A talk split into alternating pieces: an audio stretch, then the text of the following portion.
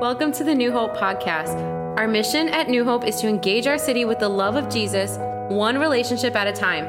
We pray this message encourages you in encountering God's love and displaying it to your city. We hope to see you soon.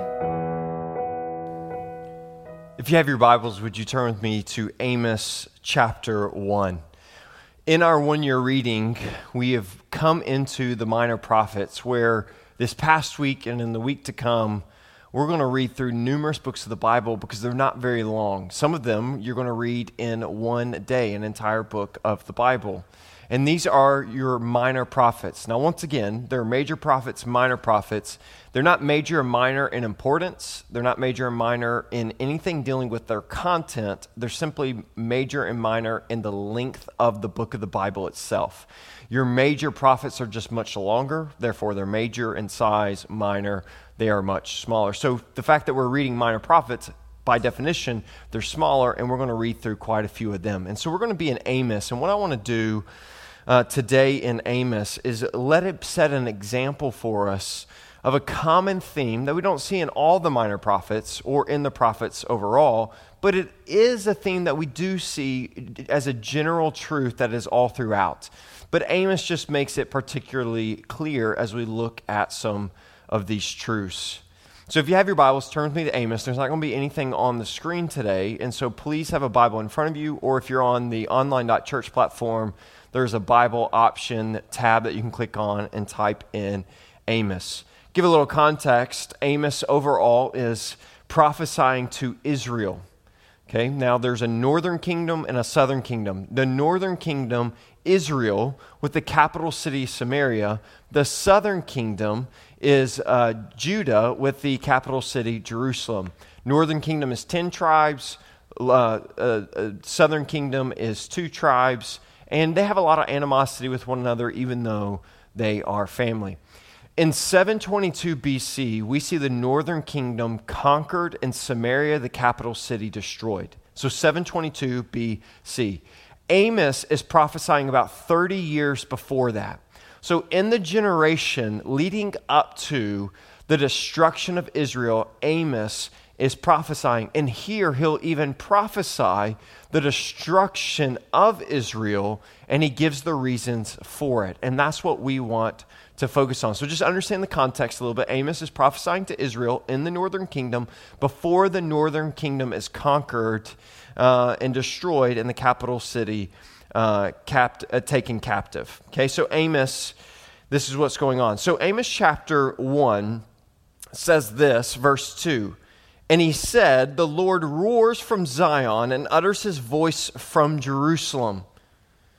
Now, that phrase kind of sets a theme that we're going to see throughout Amos. And the theme is the day of the Lord.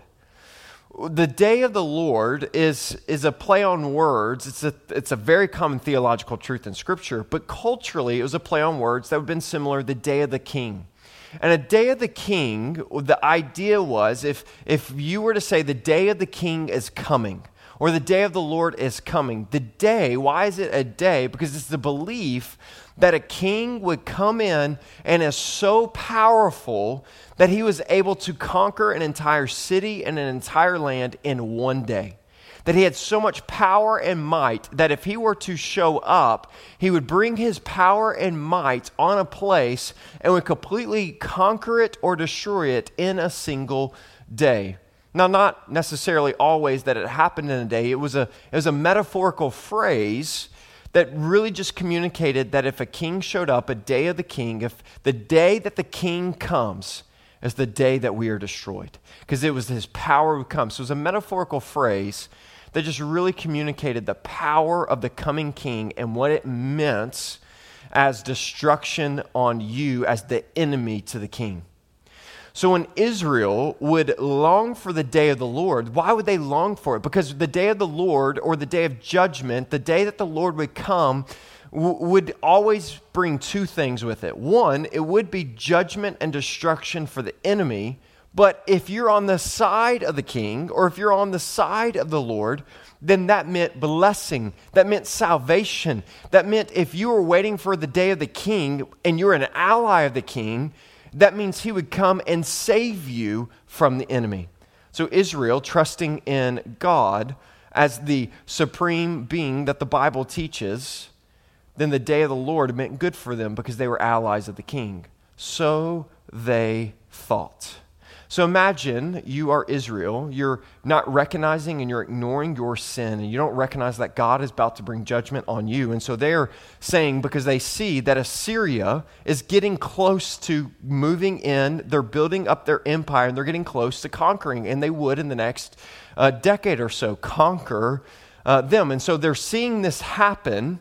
And so they're beginning to create allies with smaller countries around them, and they're crying out, The day of the Lord, God will save us. The day of the Lord is coming. We are allies of the king. So Amos starts with that idea. And it says this in Amos 1 3 Thus says the Lord, For the transgressions of Damascus, and for four, excuse me, for three transgressions of Damascus, and for four, I will not revoke punishment. Damascus, not an ally. This is good. This phrase that we're going to see for three transgressions, and then it fills in the name.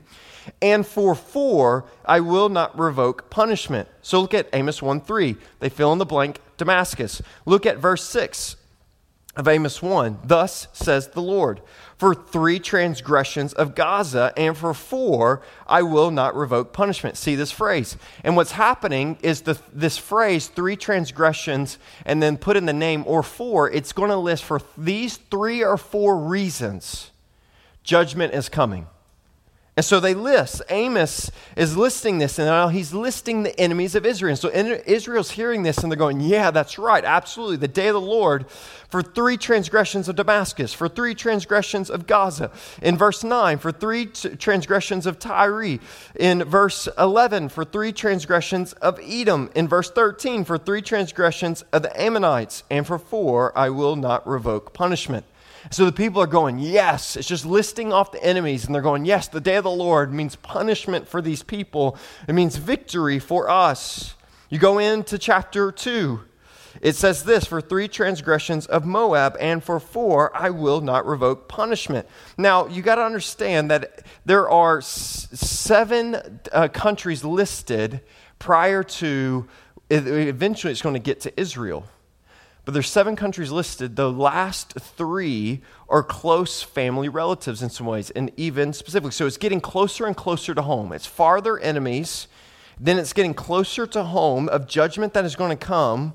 And then it says in chapter 2 For three transgressions of Moab, and for four, I will not revoke punishment. Look at chapter 2, verse 4.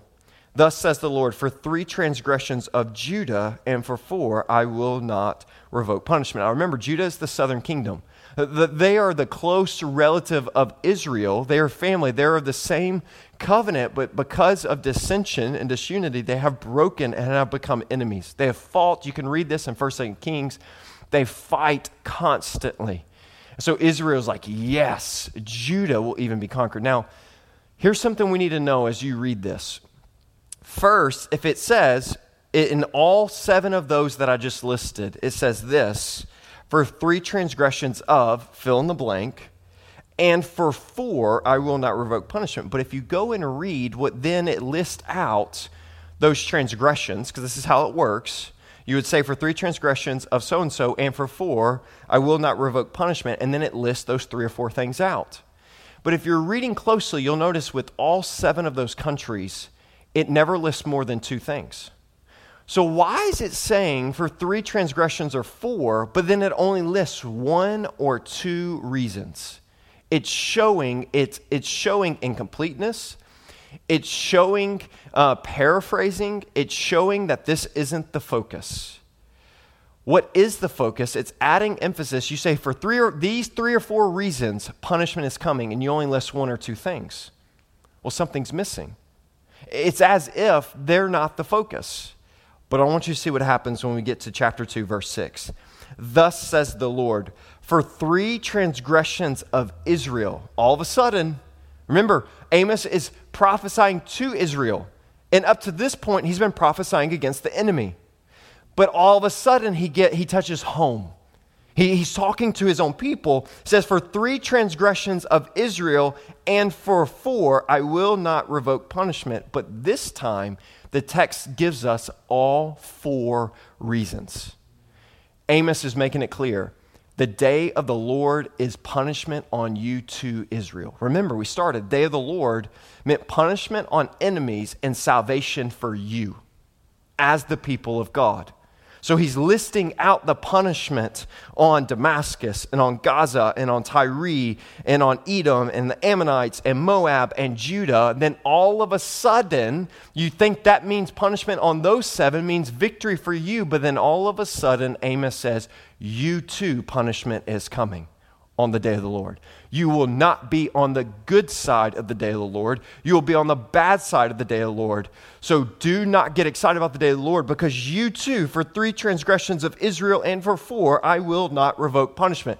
I'm giving you all that textual context to see the emphasis that Amos is driving into Israel. And then I want us to pay attention. What are those four reasons that God's going to bring judgment on the people of Israel, which we would see just a few decades later full destruction of Samaria, full destruction of Israel, and he lists those four reasons. And the question I want us to ask is how do we see these sins in our lives, in our culture today?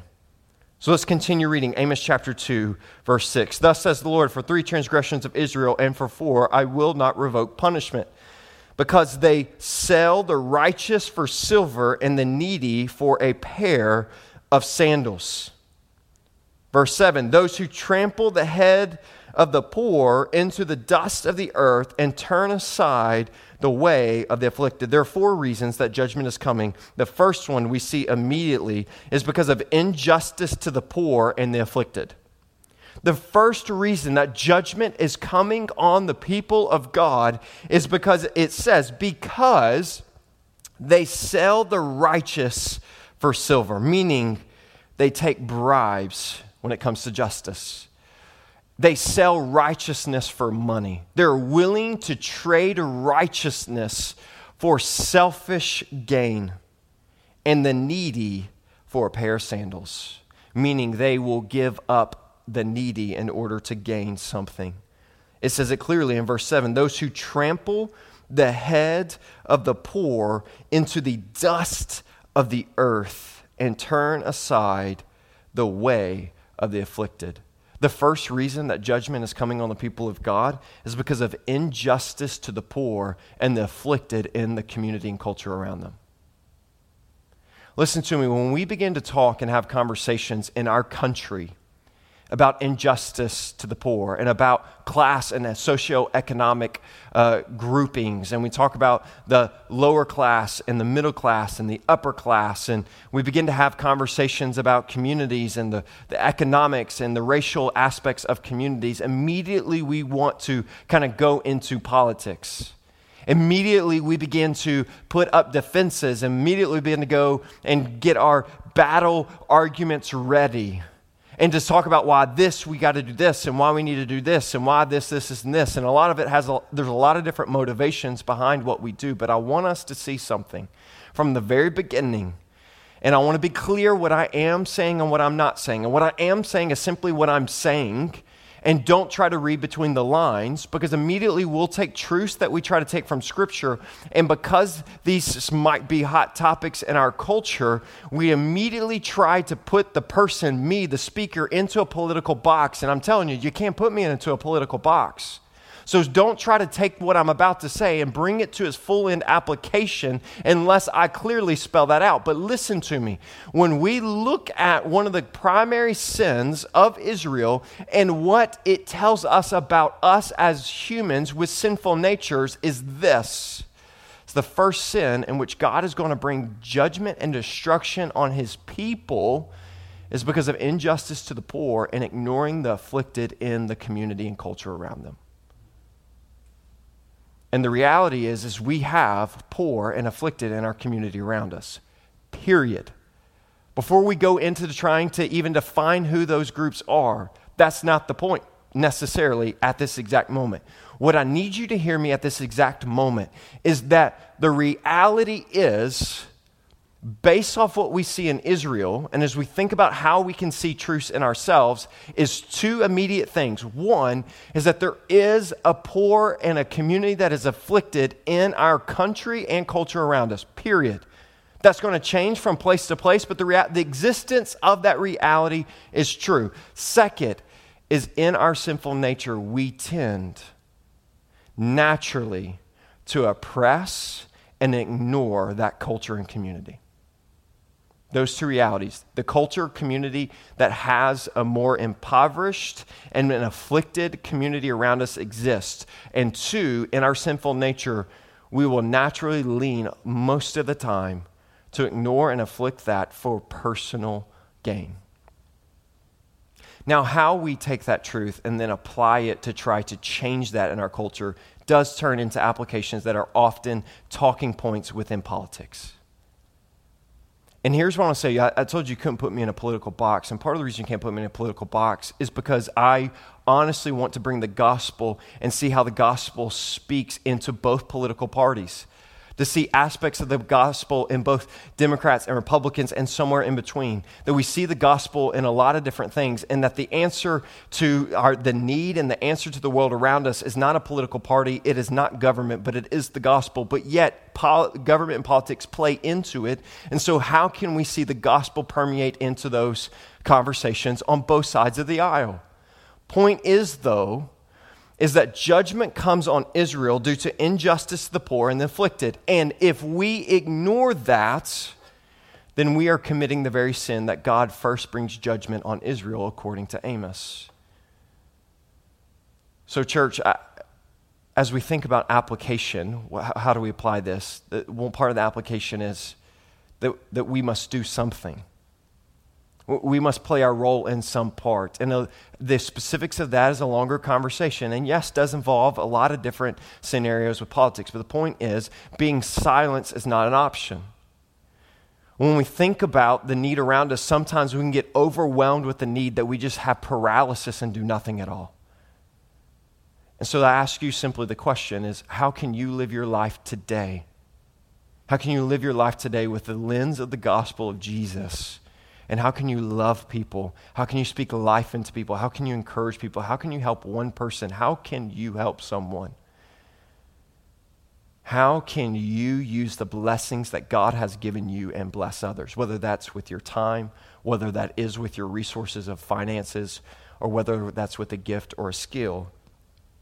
But listen to me ignoring justice, oppressing uh, justice for people and not giving them justice and bringing affliction on the poor and the needy is the first reason that God brings judgment. And so, how can we as the church speak into those things and recognize that Christ, when we were dead in our sins, therefore we were afflicted, that we were held down, there's nothing we could do to make our life matter for eternity. There was nothing that we could do. He stepped down, loved us, poured the, His grace, mercy, and gave His life for us. So, church is going to require us to not only model that, but preach the gospel and really believe the gospel is the answer to the cultural things around us. And this is the last thing I want to say on this. And the other three truths will go a little bit faster, but here's the last thing I want to say to this. I hear conversations that the church should just preach the gospel and the, uh, the rest of this other stuff should stay out of the pulpit and the rest of this other stuff should be left to other people. But listen to me.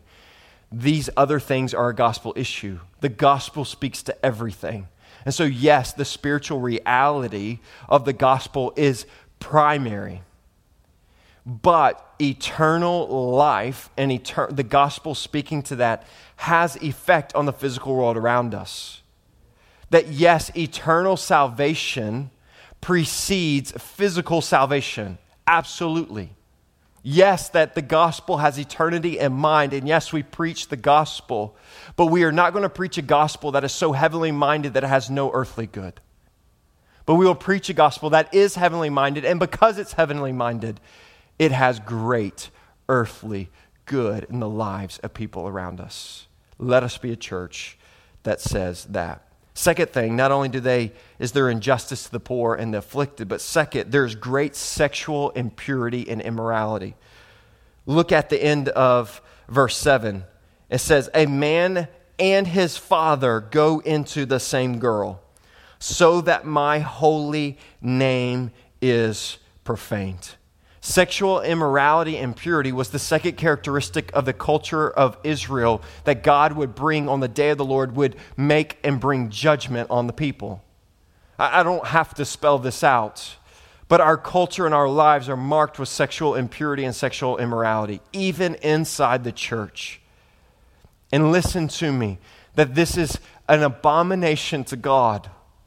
And listen, it says, so that my holy name is profaned. Sexual impurity and immorality profanes the name of God. Listen to me, I'm not on my high horse preaching. I'll be the first to admit that I, like everyone else, have struggled with sexual immorality and sexual impurity because it is just something that is prevalent and not only just in sin, and the enemy has done a great job holding us captive. But I will say, as I speak to that, the gospel offers freedom and salvation and forgiveness. Praise God. But that does not mean that then we just continue in sexual immorality and impurity. No, the gospel has saved us and set us free. Jesus loves you right where you are, but loves you too much to leave you there. And so, yes, Jesus met me in my sexual immorality and saved me and has set me free, and he can you too. But the point is, is that it is an abomination. How do we see this play out? We see this play out in rampant pornography. We see this play out in rampant sexual misconduct. We see this play out in the church by not taking marriage and the sexual union within marriage seriously. We see this play out by those not being married, have sexual relations with one another. We see this play out by those not being married, living together. It is a big deal to God and it is a big deal to us. Now, listen to me. This is not fire and brimstones. It is the gospel. It's speaking truth that we must see. This is what God says. But the gospel offers grace and salvation. Absolutely. You're not condemned under this truth. You're, this truth is spoken to set you free in the gospel of Jesus. But let us see that this is a big deal to God. It is the second reason that judgment is going to come on the people of Israel. Third, it says in verse 8, they lay themselves down beside every altar on garments taking in pledge. And in the house of their God, they drink the wine of those who have been fined. This phrase in verse 8, they lay themselves down beside every altar on garments taken in pledge, meaning that they will lay down and worship any altar or any God that they think will benefit them. Listen to me. They are not faithful in worship to God of the Bible, but they are just pluralistic and worship the gods of this world. The third reason that judgment is coming on them is because there's not faithfulness to God in worship but they have the idols of this world, that they worship the things of this world.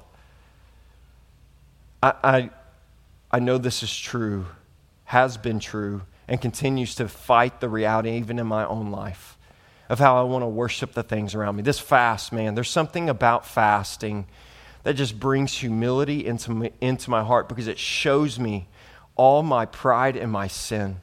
Fasting, I, I've liked to think of this way it's like pulling the layers of an onion back to get to the core of really what's going on in my life.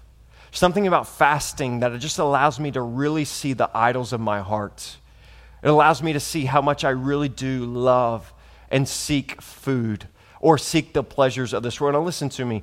There is a lot of pleasure in this world. And I believe that God gives us blessings to enjoy the world. Absolutely. I'm not saying you shouldn't enjoy or have pleasure. I'm just saying that you shouldn't worship the pleasure that comes from it. That you shouldn't seek it as your ultimate pleasure and joy, but that comes in Christ and Christ alone. But our hearts are idol factories, and we tend to worship the things of this world. And he is condemning them for worshiping the other gods. How do you and I worship the gods of money? How do you and I worship the gods of sex? How do you and I worship the gods of just pleasure and joy? How do we worship the gods of laziness and worship the God of just having comfort? I want us to see that God has created us to worship Him, and you and I will always fight against worshiping the things of this world over the things of God. You and I will always fight the battle of worshiping creation over the Creator Himself. But Scripture and the gospel calls us to worship Jesus because He is worthy. He is worthy of praise. He has given His life for us. He has laid down His life. He has earned and bought our salvation. He is worthy of our worship. So, first, not only do we see injustice to the poor and the afflicted, second, do we see sexual impurity, third, they worshiped other gods, but fourthly, they silenced the word of God. Look at verse 12 of chapter 2. But you made the Nazarites drink wine and commanded the prophets, saying, You shall not prophesy. Nazarites drink wine. You got to go back to the Levitical law. You'll see a Nazarite vow. One of the things that the Nazarite vow was never allowed to do, they were never allowed to drink, in, drink or eat anything of the vine. So they couldn't drink wine because it comes from grapes on the vine. They couldn't eat grapes. They couldn't have anything of, uh, of the vine. And so forcing them to drink wine was silencing the commands of God. It was taking a holy command and silencing it and saying it has no effect over us anymore. And this is precisely what's happening when it says, You commanded the prophets, you shall not prophesy. They were silencing the word of God. They were saying, You know what? God's word given to us is not authority over us. Yeah, it's nice to read, and maybe we'll study it from a literature standpoint. But, but our own pleasures and our own opinions and our own wisdom is the God of this world.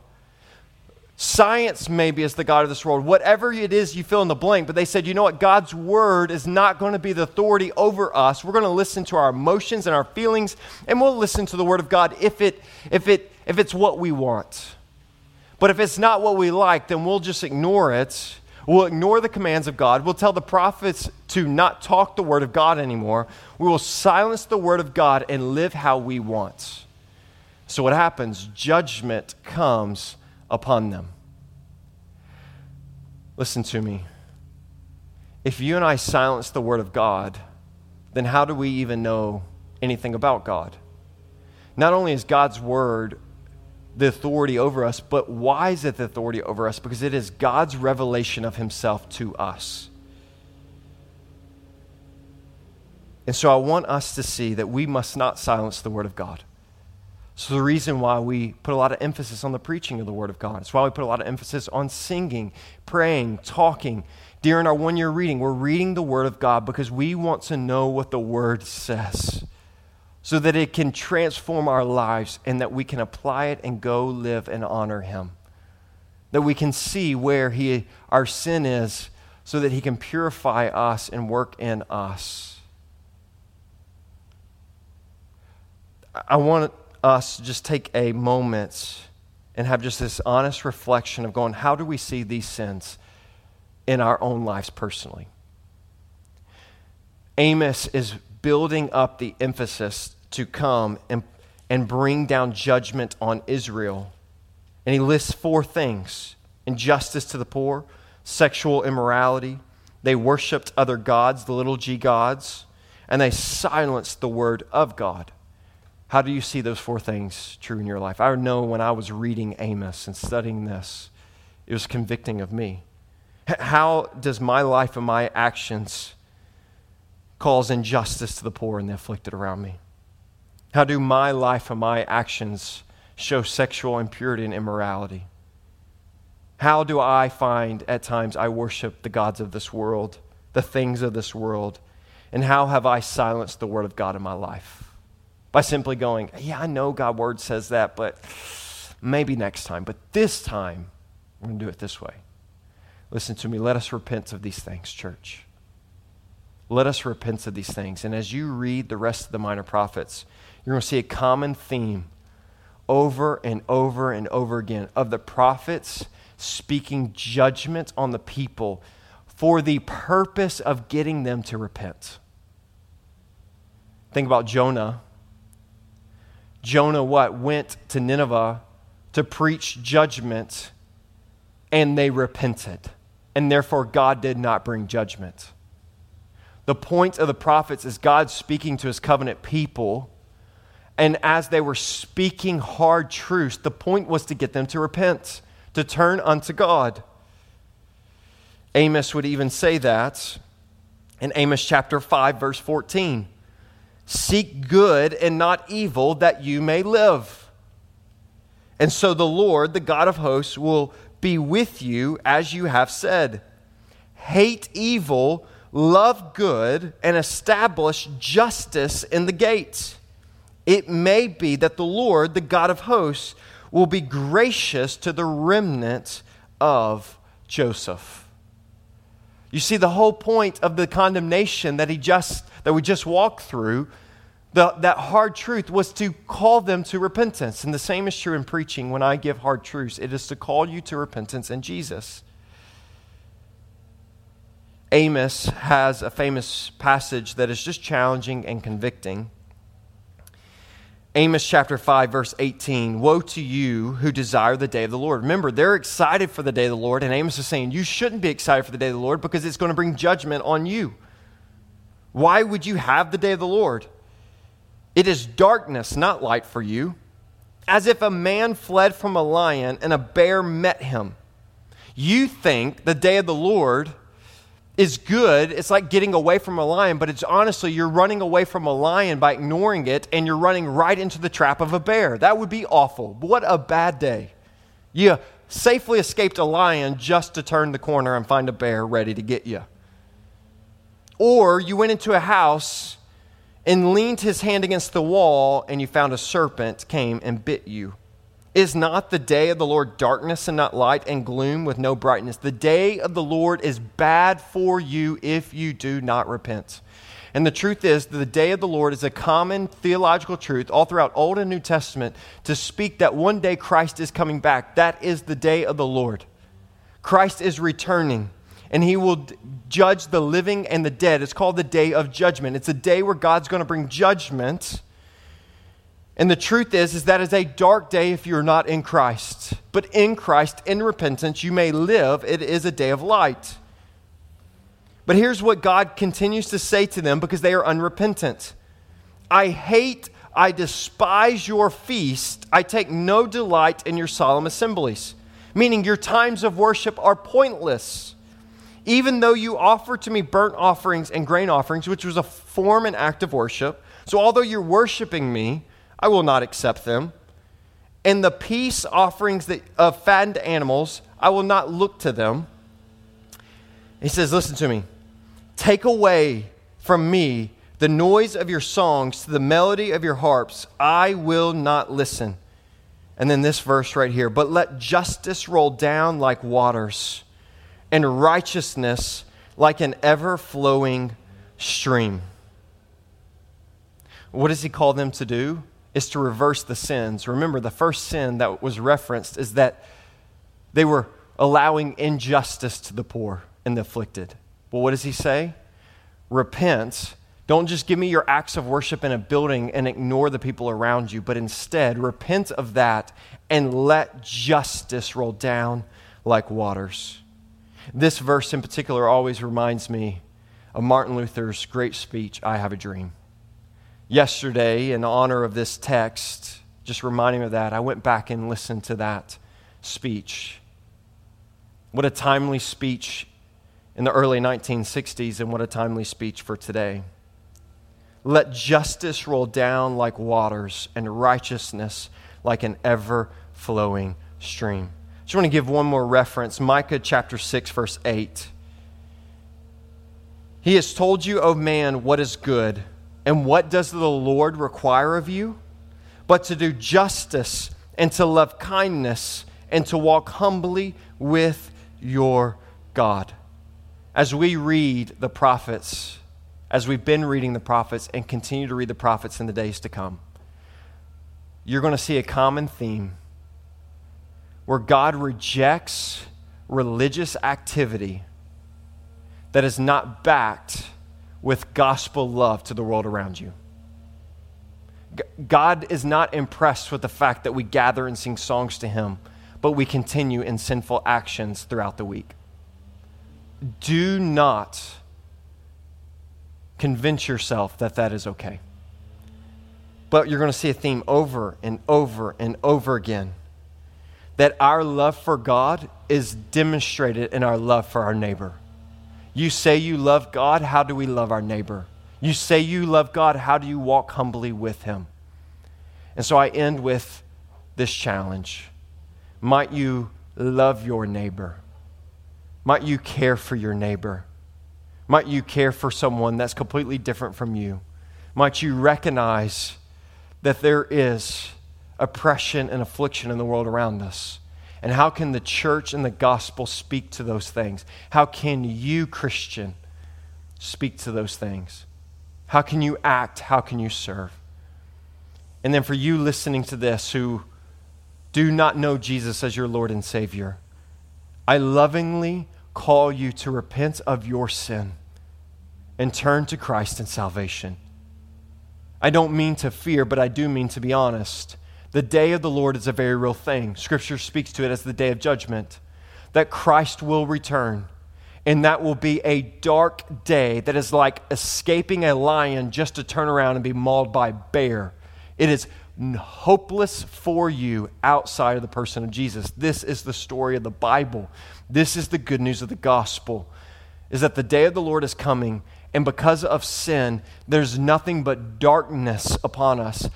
But Jesus stepped in, died on the cross to bear that guilt and that shame so that you and I could see that the hope is not in this world. The hope is not in politics. The hope is not in our money. The hope is not in sex. The hope is not in our, our identity in this world or anything this world has to ho- offer. But our hope is in Jesus because the day of the Lord is a day of a mighty king coming to bring judgment, and only the king can save you. Therefore, the king had to save you, and he did by with his life on the cross. This is the story of the gospel. Is that there's hope in Jesus and Jesus alone. Would you turn to Jesus today? Would you worship him today? We hope today's message was encouraging for you. We'd also love to hear how God used this message to speak to you. You can email us at info at newhopeny.org. You can also find us on Facebook and Instagram. Our handle for those outlets is New Hope NYC. Our website is newhopeny.org. If you are in the New York City area, we have services at 4 p.m. and 6 p.m. on Sundays at 164 2 Goethals Avenue in Jamaica, Queens. We're praying for you and we hope to see you soon.